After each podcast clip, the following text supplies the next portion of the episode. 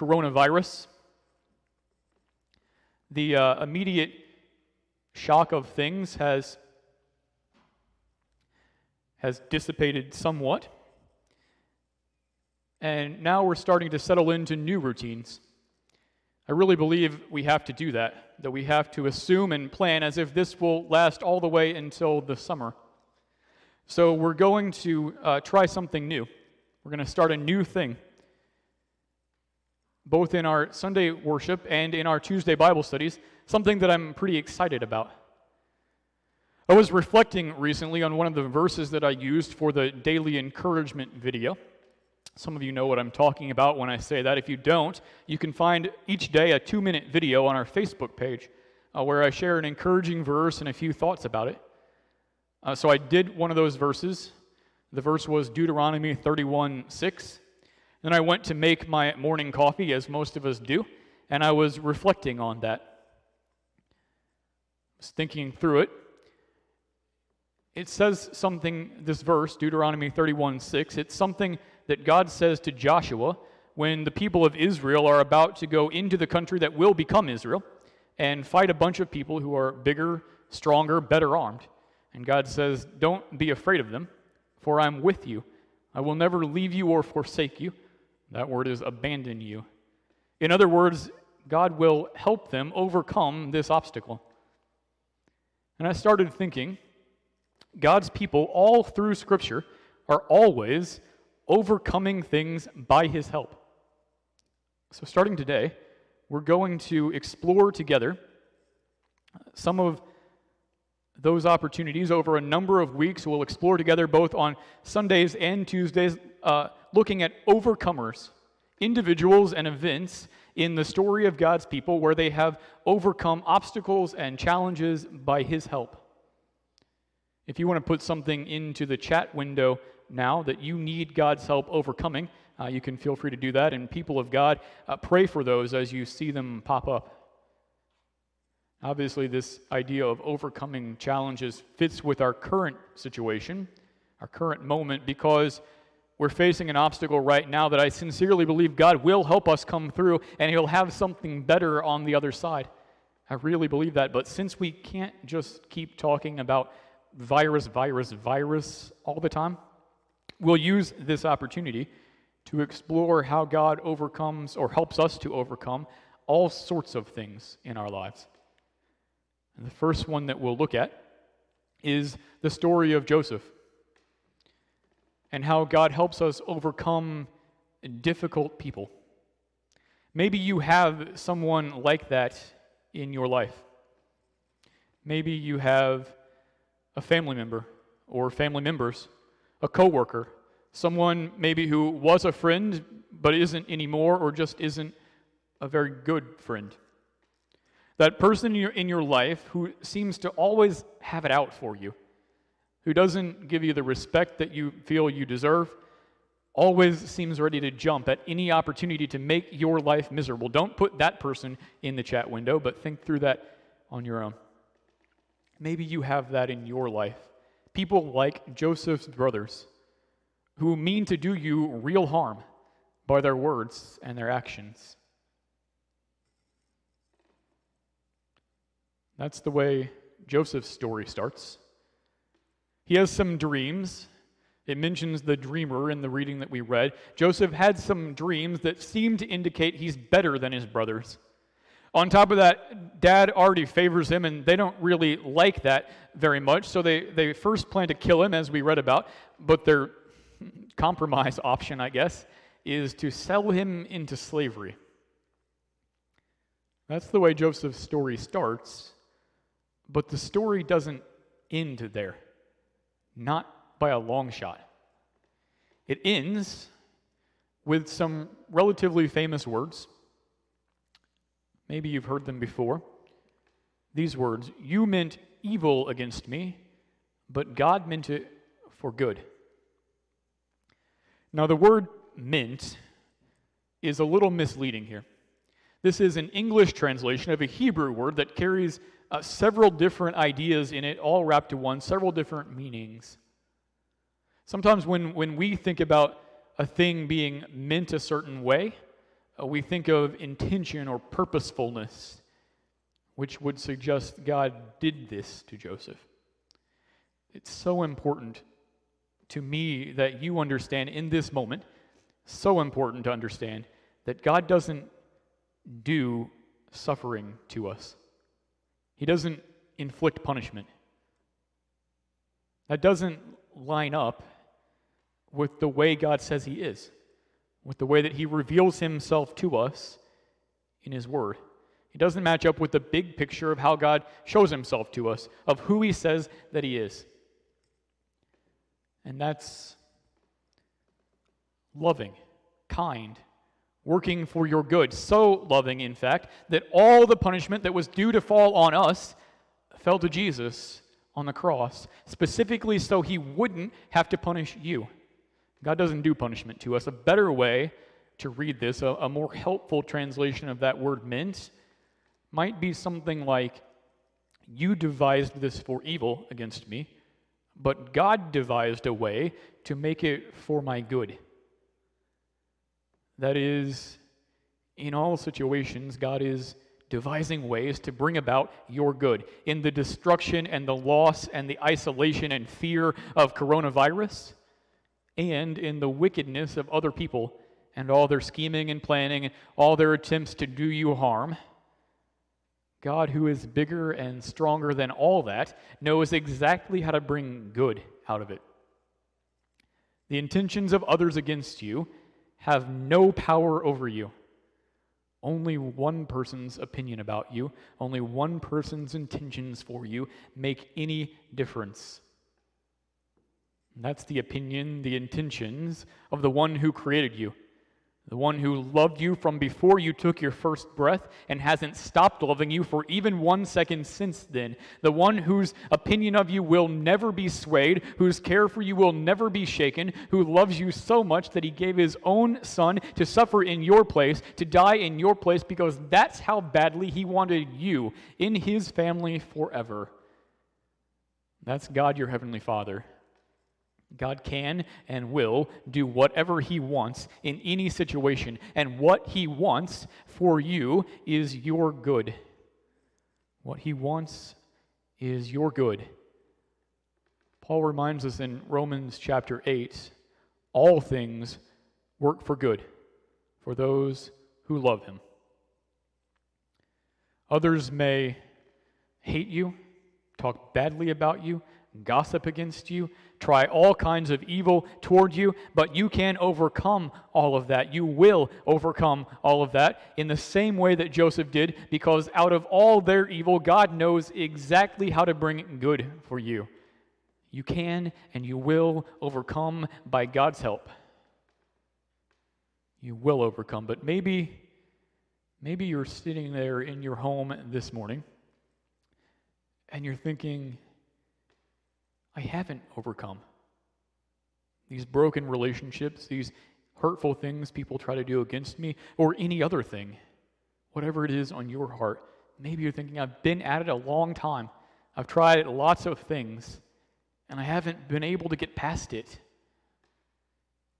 Let me say, I'm sorry for you. I know firsthand the pain of that. There are, there are things in my life that fall into that category too. So I know how it hurts. I know it hurts.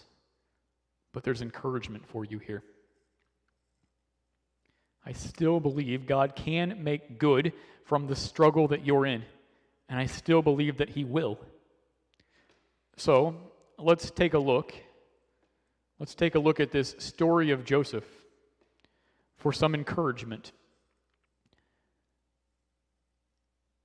Especially in those things that don't feel like you'll ever be able to overcome them.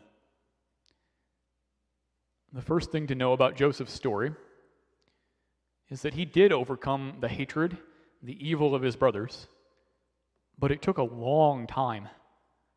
The story of Joseph, if, we look in the book of Genesis, is about 15 chapters long, and it spans decades of time.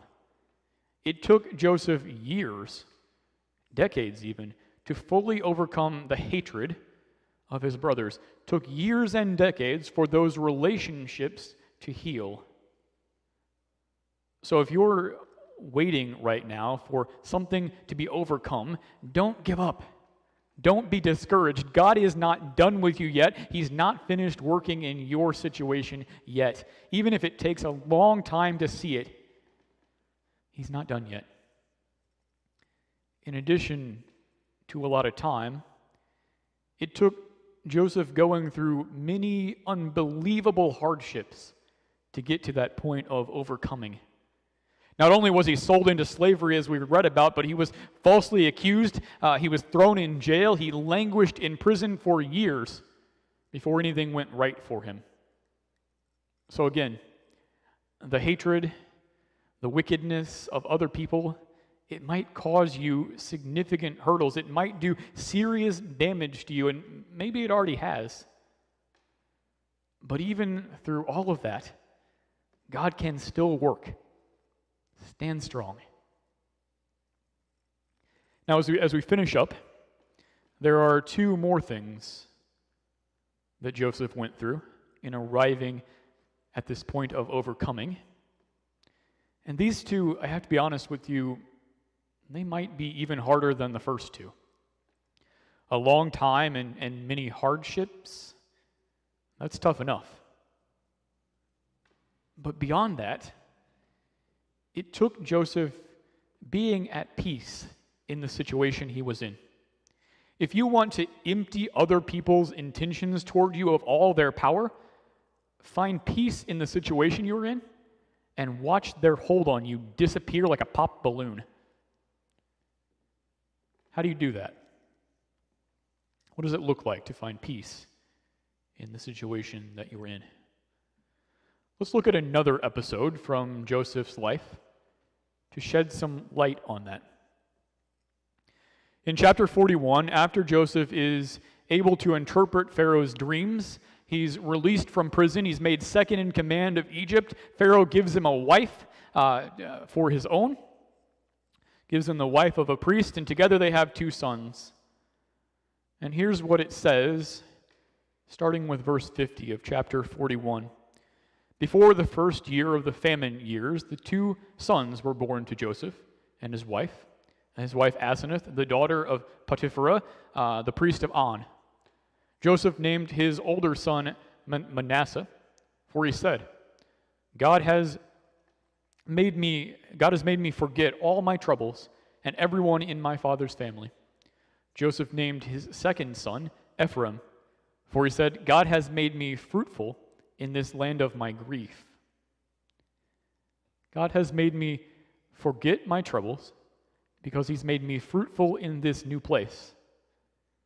Now, look, I don't think any of that means that Joseph didn't remember anymore his family or what they did to him, like he had some sort of brainwash. I read it more like this Those things that they did against me have no more hold they have no more impact. They don't weigh me down or make my blood pressure rise anymore. Because God is doing a new thing new freedom, new position, new family. So Joseph is able to make peace in his situation, even in this land of grief. He's able to make peace. How? By looking, as we see, by looking for the joys the joys in that situation by looking for the little things God has done, even as some big problems remain. The more that you are able to find joy in the midst of your struggle, those little gifts that God gives you, the more you'll be able to be at peace. And those bad intentions of someone else won't have any hold on you anymore.